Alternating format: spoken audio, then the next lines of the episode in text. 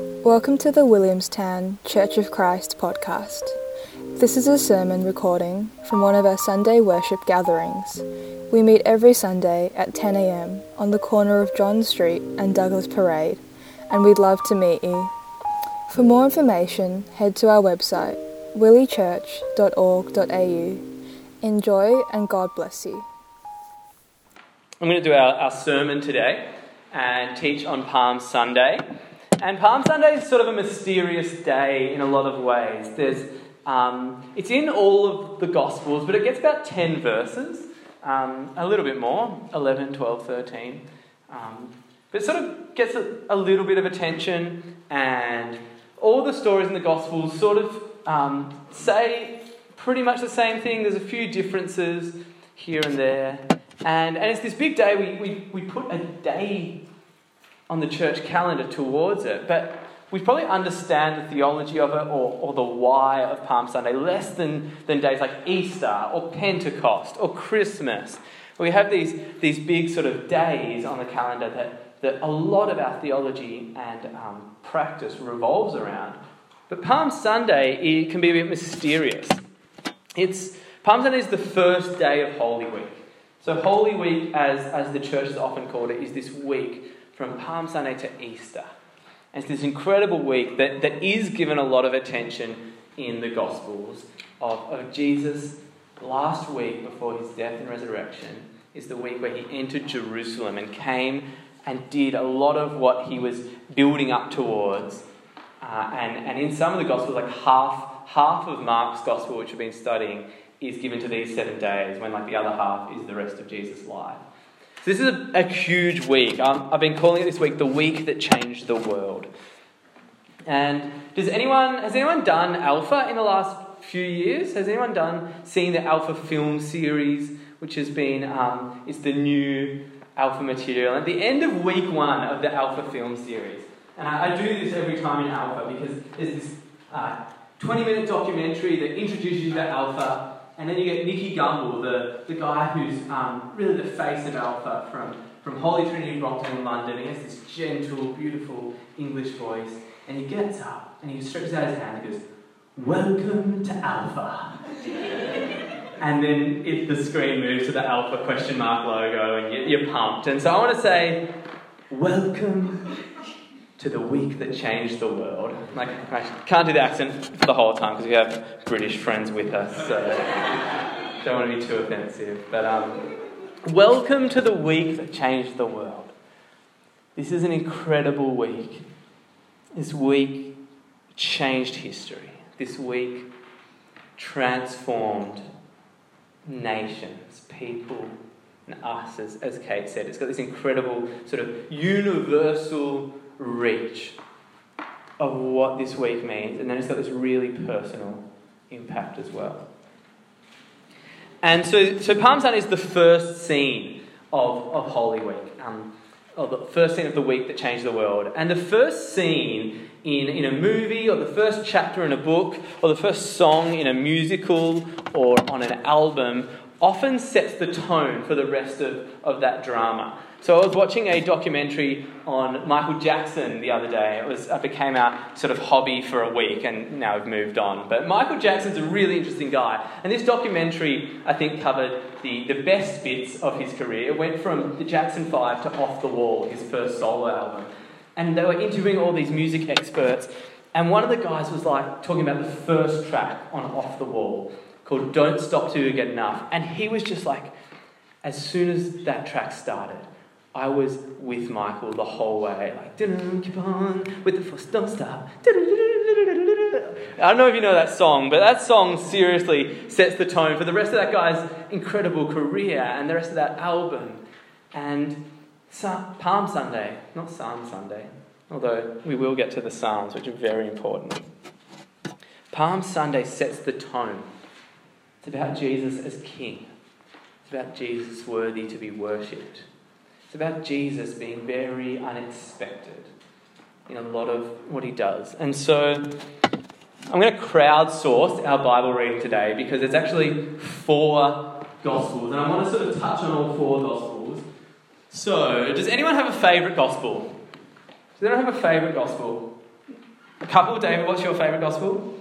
John. All right, David's going to be reading from John. Does anyone else want to read from John? Not publicly. You're just going to be reading to yourself. Does everyone have a Bible or access to a Bible? There's some in the, the pew holsters. If you don't have one handy, just ask a friend if they can lean over with their device or something. Would anyone like to read John 12, 12 to 19? There's maybe, what, 30 of us here, so let's get six, seven. Everyone's going to read one of these stories that are on the screen. So, anyone for John? Janet? David? Maybe some people are going to secretly read John. Anyone for Matthew? Matthew 21, 1 to 11. Nuri's got that. Anyone else keen to read from Matthew? Again, this is not going to be public, this is just by yourself, but I, I want to get us all reading one of these readings. Anyone for Mark?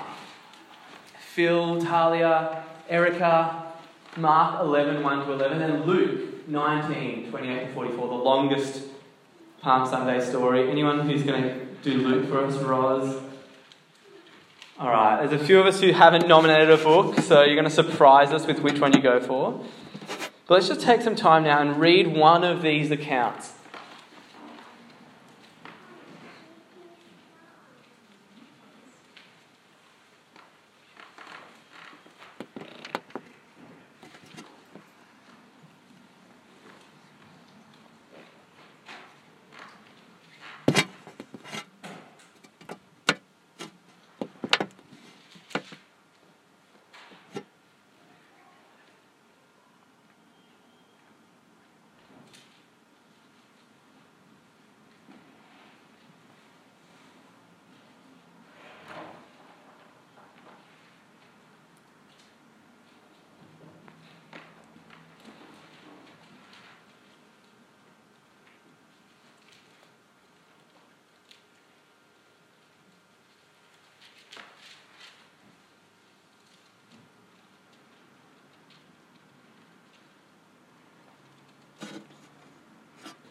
So we're just reading from one of the Palm Sunday accounts. Free choice, choose your own adventure.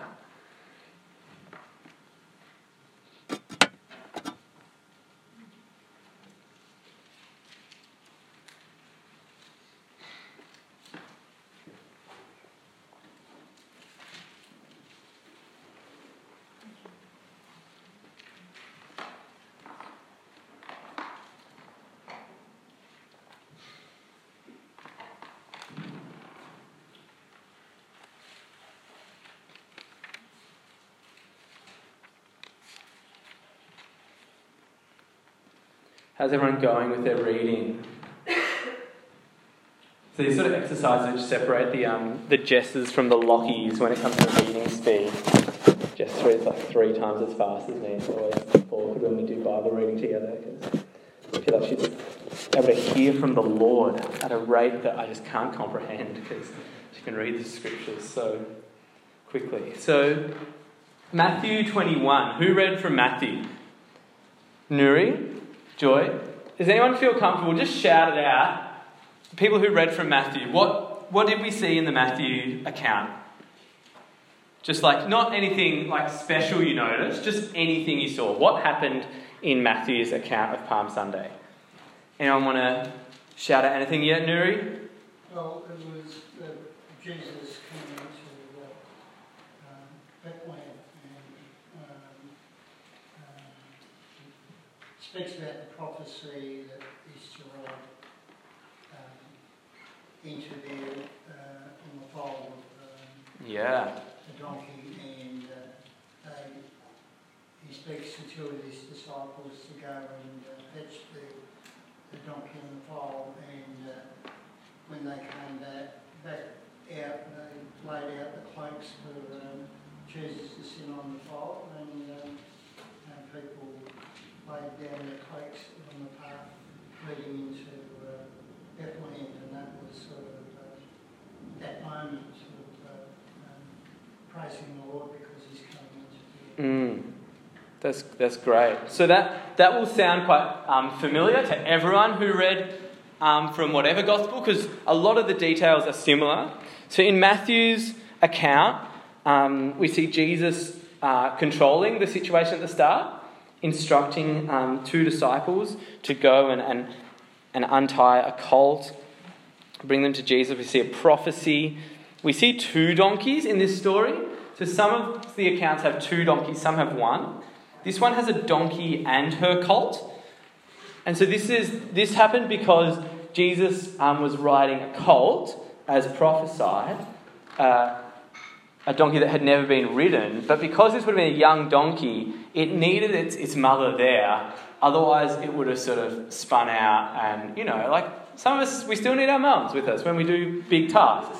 And if we're carrying Jesus, we need our mum with us. Otherwise, it is yeah, going to get hectic. So that's why there's a colt and a donkey in the Matthew account.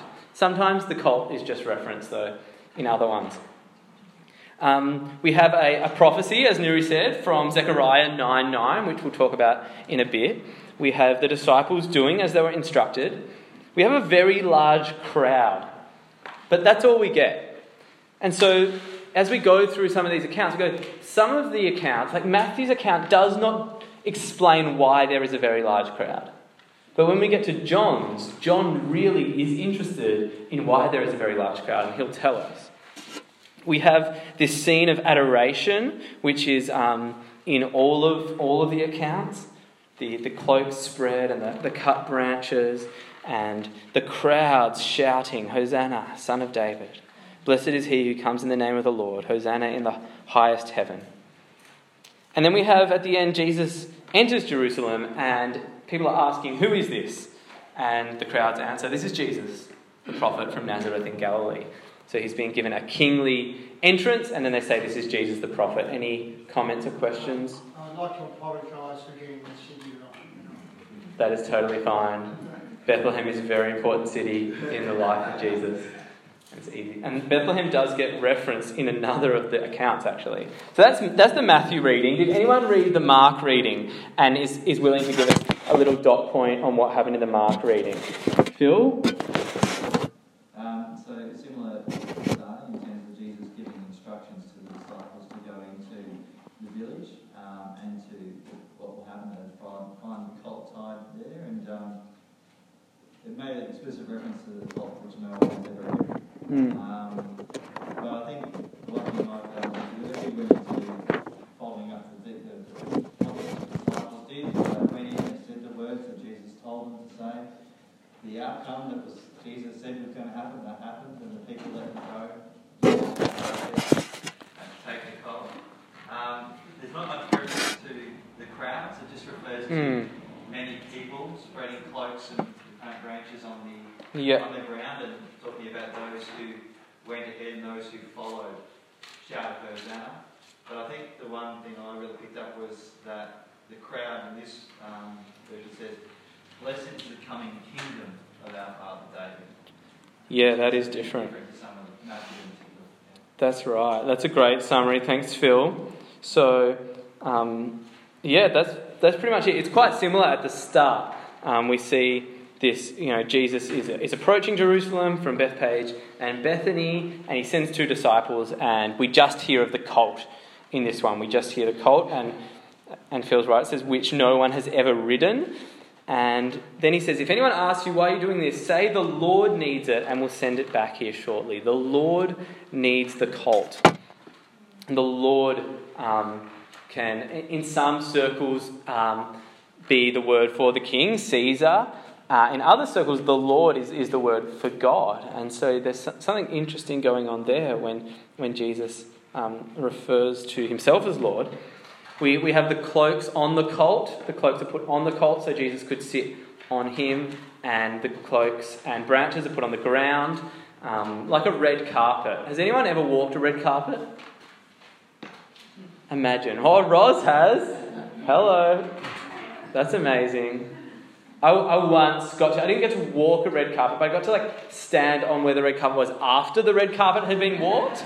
Like there was some sort of like premiere for this like fashion film award that um, our friend was in, and so we went along with her. But then it got really boring. Like her her fashion film had been, and there was another two hours of short fashion film, so we just left early and got to go on the red carpet as we left. So that was fun.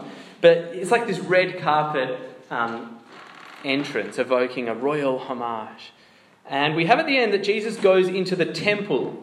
And that's, that's something different here in Mark, in verse 11. Jesus enters Jerusalem, went into the temple courts, and surveys everything. But then goes back to hang out with his disciples, for he's going to come back to the temple tomorrow. All right, Luke 19. Did anyone read from Luke and would be happy to give us a dot point summary? Roz, what happened in the Luke reading?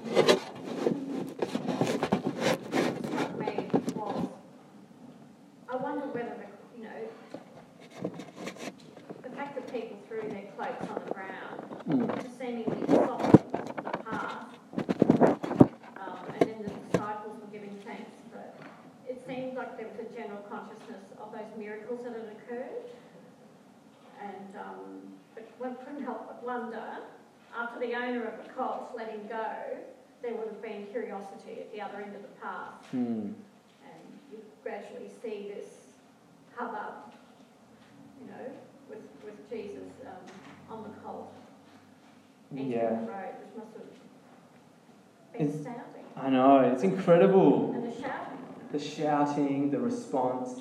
Luke's Luke's um, account is a bit um, has some other like like you said some other highlights that might not have been in the other ones. So yeah, we see the crowd of disciples joyfully welcome Jesus and praise God for the miracles which you picked up, Roz, the miracles they have seen, and so they're um, into Jesus because of the miracles they've seen, and and the crowd of disciples, those who follow Jesus, uh, are there.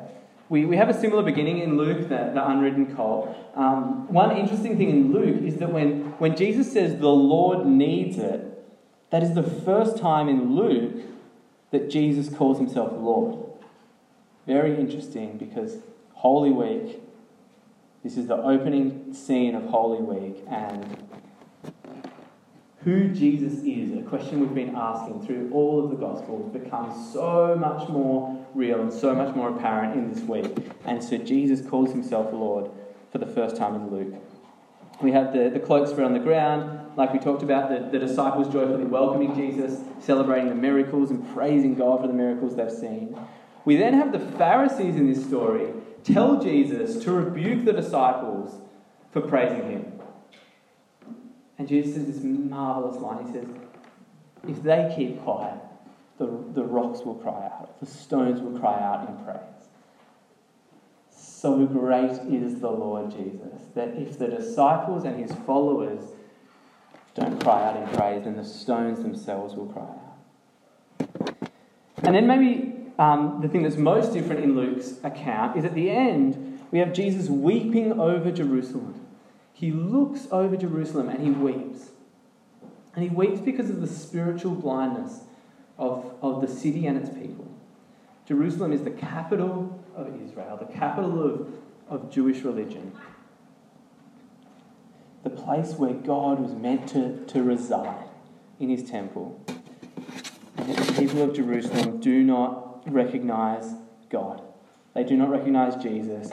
And so he says, because you're not able to recognize the time of God's coming to you, Jerusalem, you will face judgment. And he's, he's prophesying that Jerusalem, as um, historians would know, was, was destroyed in 70 AD. And then we have John, and John's always good for something different. John almost never does the same thing as the other three. And for time, I'm going to just explain John so we, we keep going. But in John's, John's account, John explains a lot of things about the crowd. So John tells us that the great crowd was there because it was the festival of Passover.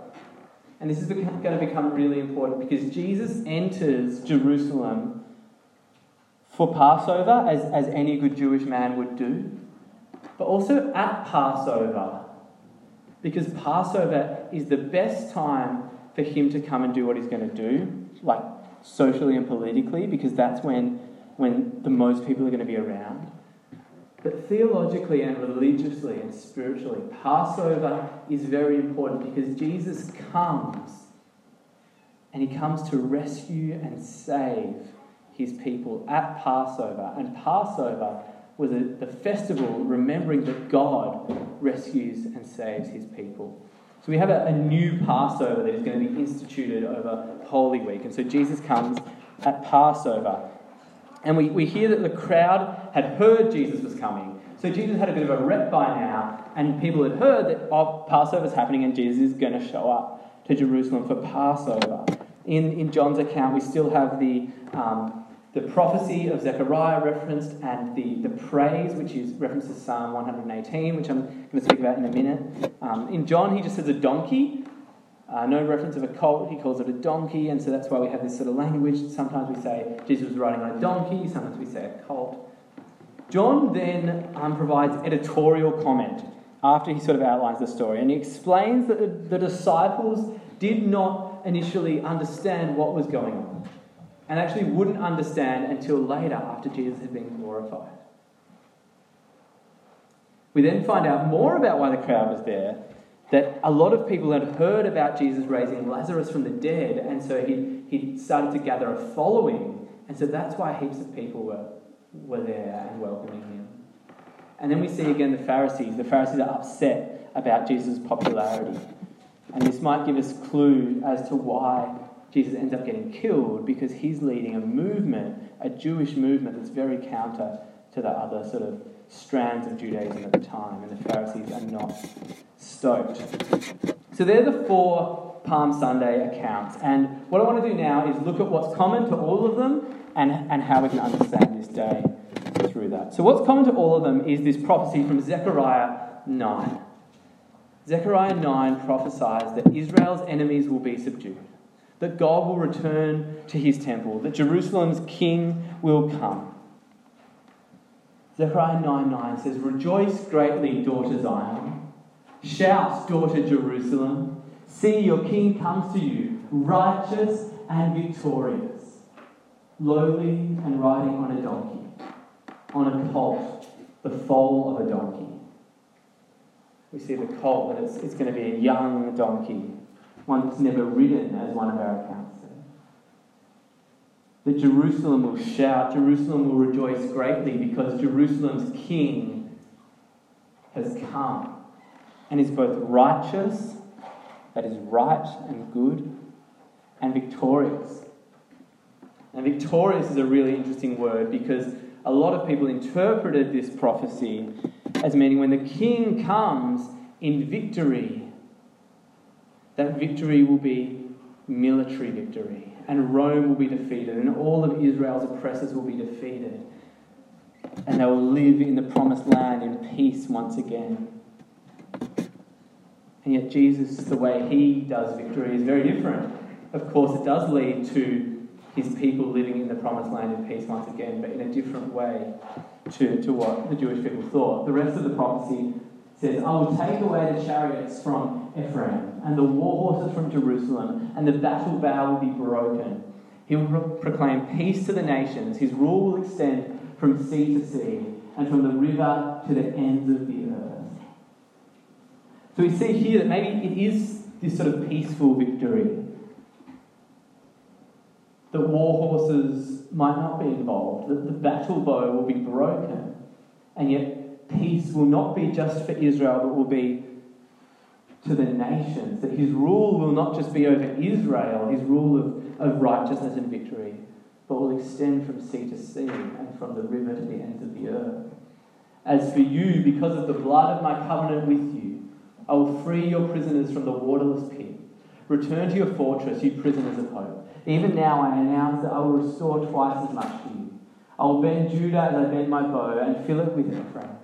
I will rouse your son Zion, that's Jerusalem, against your son's Greece and make you like a warrior's sword. Of course, that bit there would make you maybe think that it is going to be a military victory against um, maybe the Greeks or the Romans.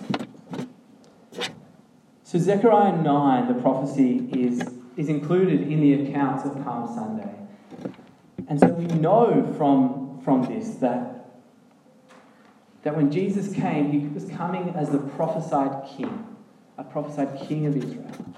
And he was coming on a donkey, on a, on a colt, the foal of a donkey.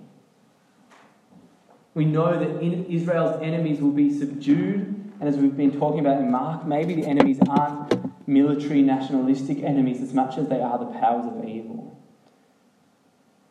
We see here that God will return to his temple, that God will return to Jerusalem, and, and the Jewish people, God had left them. He departed. His presence had departed because of their disobedience. And they'd hoped that God in His Spirit would come and fill Jerusalem and fill the temple again. And if you know what's happened in, in the Gospels before, you might have an inkling that Jesus is God. And so as Jesus comes to Jerusalem, Jesus is fulfilling this long hoped for return of God's presence to his temple and to his dwelling place, Jerusalem. And of course, the Jews had long hoped for that Jerusalem's king would come, and here he is. And so the other important um, Old Testament reference that is in all of these accounts is, is from Psalm 118. And Psalm 118 is a royal thanksgiving for the fulfillment of the kinds of victories promised by God. It was sung in pa- on Passover. So we're in Passover now, and it was sung on Passover by the Jewish people in remembrance of the Exodus, remembrance of God's victory for Israel. And it was sung in anticipation of the new Exodus to come, when God would free his people once more. And Psalm 118 says, Lord, save us. Lord, grant us success. And the word Hosanna means Lord save us. And that is that word that, that was in these stories of, of Palm Sunday from all the Gospels. We see this word Hosanna, which means Lord save us. And then the praise that was proclaimed in all those stories was Blessed is he who comes in the name of the Lord. And so the Palm Sunday um, sort of adoration, the Palm Sunday worship, the Palm Sunday praise is lifted straight from Psalm 118. Hosanna, Lord save us. Blessed is he who comes in the name of the Lord. The rest of the psalm says, From the house of the Lord we bless you. The Lord is God, and he has made his light shine on us. With bows in hand, join in the feastal procession up to the horns of the altar. You are my God, and I will praise you. You are my God, and I will exalt you. Give thanks to the Lord, for he is good. His love endures forever. That's our next song. So we have these two references from the Old Testament that are in all our Palm Sunday accounts Zechariah 9 and Psalm 118. And then we have two features that are in all of our accounts as well, and they are the cloaks and palm branches. And the cloaks and palms were um, traditional to welcoming an, an, Israelite king. And so this is very common. If, if this is the entrance of a king, now believe it is from knowing our Old Testaments and knowing what Jesus was doing, then this makes sense that there is a cloak laid down and, and, and branches laid down to give him a red carpet entrance, a royal entrance. This was, was very typical. The other thing that was common to all our stories was, was the colt or donkey. And what's interesting about this one is that this is actually a traditional royal entrance as well. So often we hear that, oh, a donkey was very meek and humble. And that is true, but a donkey or a, a foal, the colt of a donkey, was actually the traditional transportation for the entrance of a king. And so it's completely appropriate because Jesus is very sure of himself as king. So he enters on, on a donkey, a, a foal, what a king would enter on. And so the donkey actually means that Jesus has nothing to prove. Jesus knows he is king and he is bold and he says, Here I am, I'm king. I don't have anything to prove. So where we get this confusion from, why we might think, oh, surely a king would enter on chariots or in a Lamborghini, if it was 2018, or a Hummer. They still have those Hummer limousines? That was sort of trendy when I was doing Year 12 formals, but I haven't seen them lately. But when we sort of think, oh, why doesn't Jesus enter, on, in, enter in on that? It's because the emperors, the, the other political kings, Caesar, they did feel like they had something to prove. They did feel like they had to, to prove themselves some way. So maybe they would ride chariots and horses. But the, the traditional Israelite king would enter on a donkey. This is less a sign of, of humility and meekness and more a sign of being a true Jewish king. And yet, Jesus is extremely humble. And we know that not from the donkey, but from how the rest of the week plays out. That he enters Jerusalem as a king. He's a king because he's on a donkey. He's a king because he's got the, the royal treatment with the cloaks and branches. He's the king because he's fulfilling the prophecy of Zechariah. He's the king because all the people are hailing him as, as God and king, as Psalm 118 has said. And yet, what Jesus does as king in this next week is absolutely radical, is absolutely humble, is so meek. And so, Jesus is bold in his identity as king. And he's bold in his um, awareness of his call to be Israel's king. But he's meek and humble in how he serves and how he sacrifices. And so, if we want to be like Jesus and learn from Palm Sunday, I want to encourage you that humility is not being self effacing or, or denying your, your identity or being humble about who you've been made to be. Some of you, God made you to be incredible at what you do. All of you, God made you to be incredible people and sons and daughters of God. So, humility is not backing away from that. We follow Jesus in boldness in stepping into our God given identity and into our God given calling. Yet we follow Jesus in his humility in how he served and how he sacrificed and how he laid down his life for others. So, humility and Jesus' humility here is not a lack of boldness or confidence in who he is, but living for others and not for yourself. C.S. Lewis says humility is not thinking less of yourself, rather, it's thinking of yourself less. And so we have this Palm Sunday story of Jesus, the King, the true King, Israel's King. Jesus enters Jerusalem as King.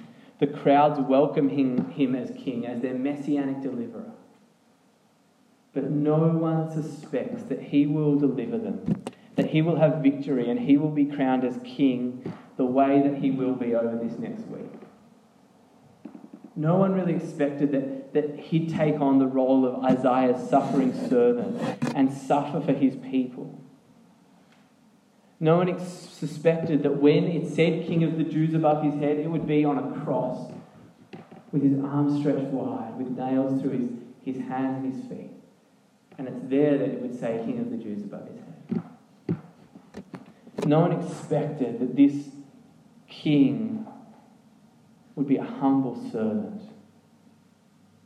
and would be a saviour through sacrifice rather than through the sword. So, in this week, we find out these incredible truths that God saves, that Jesus wins, that Jesus is king. And yet, it's so unexpected. It was unexpected for everyone there, and it's still unexpected for us today. And when we look at Jesus on Palm Sunday, it's a shock of how he steps into his role as king over the next week. So I want to ask us today how is Jesus different to what you expected? How is Jesus different to what you desired of him?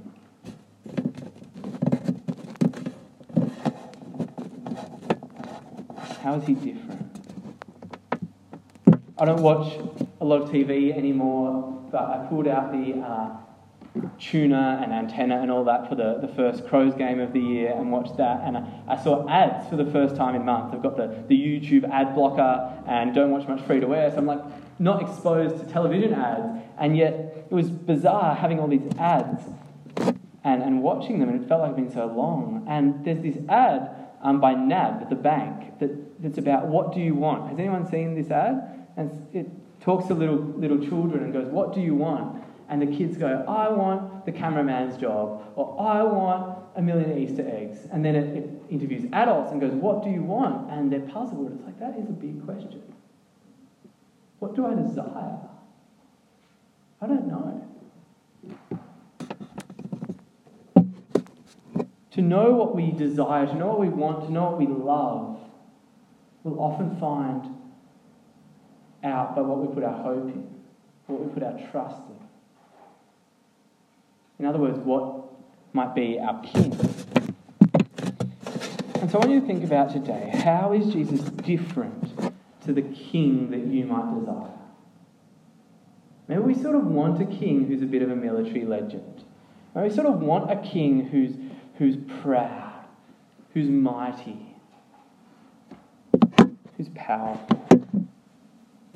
Yet Jesus is a really unexpected king. And Jesus serves, and Jesus sacrifices, and Jesus lays down his life. What does that mean that, that that's our king? Jesus was king, but he repurposed his power. He was worthy of praise. He was Israel's king, and he didn't reject that. He didn't shy away from that. But he did use his power as king in the most unexpected way. He repurposed his power as king.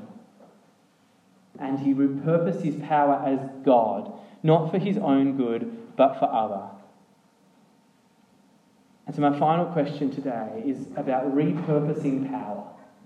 Because Jesus was king, but he repurposed his power not for himself, as many leaders do today. Not for himself, as many powerful people might today, but he repurposed, just like we repurpose old timber and turn it into hipster coffee tables. We repurpose old hymns and turn them into to modern worship songs, much to the dismay of a lot of you, I'm sure. I'm guilty of that. Jesus repurposed his power as God and King.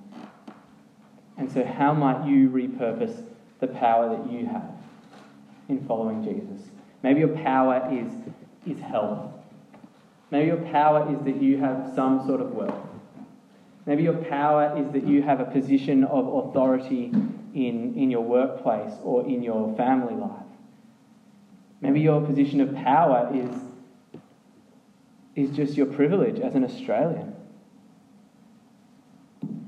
How might you repurpose that power? Not for your own good, but for the good of others. To serve sacrificially as Jesus did. For he served and saved us. And so we spread that news by serving and sacrificing for those around us. This week is the week that changed the world, and we are the beneficiaries of all that Jesus did, but then we're also participators in going and seeking to do something similar. Not the same. We can never do what Jesus did, but we can seek to be like Jesus in how we love others, how we serve, and how we sacrifice.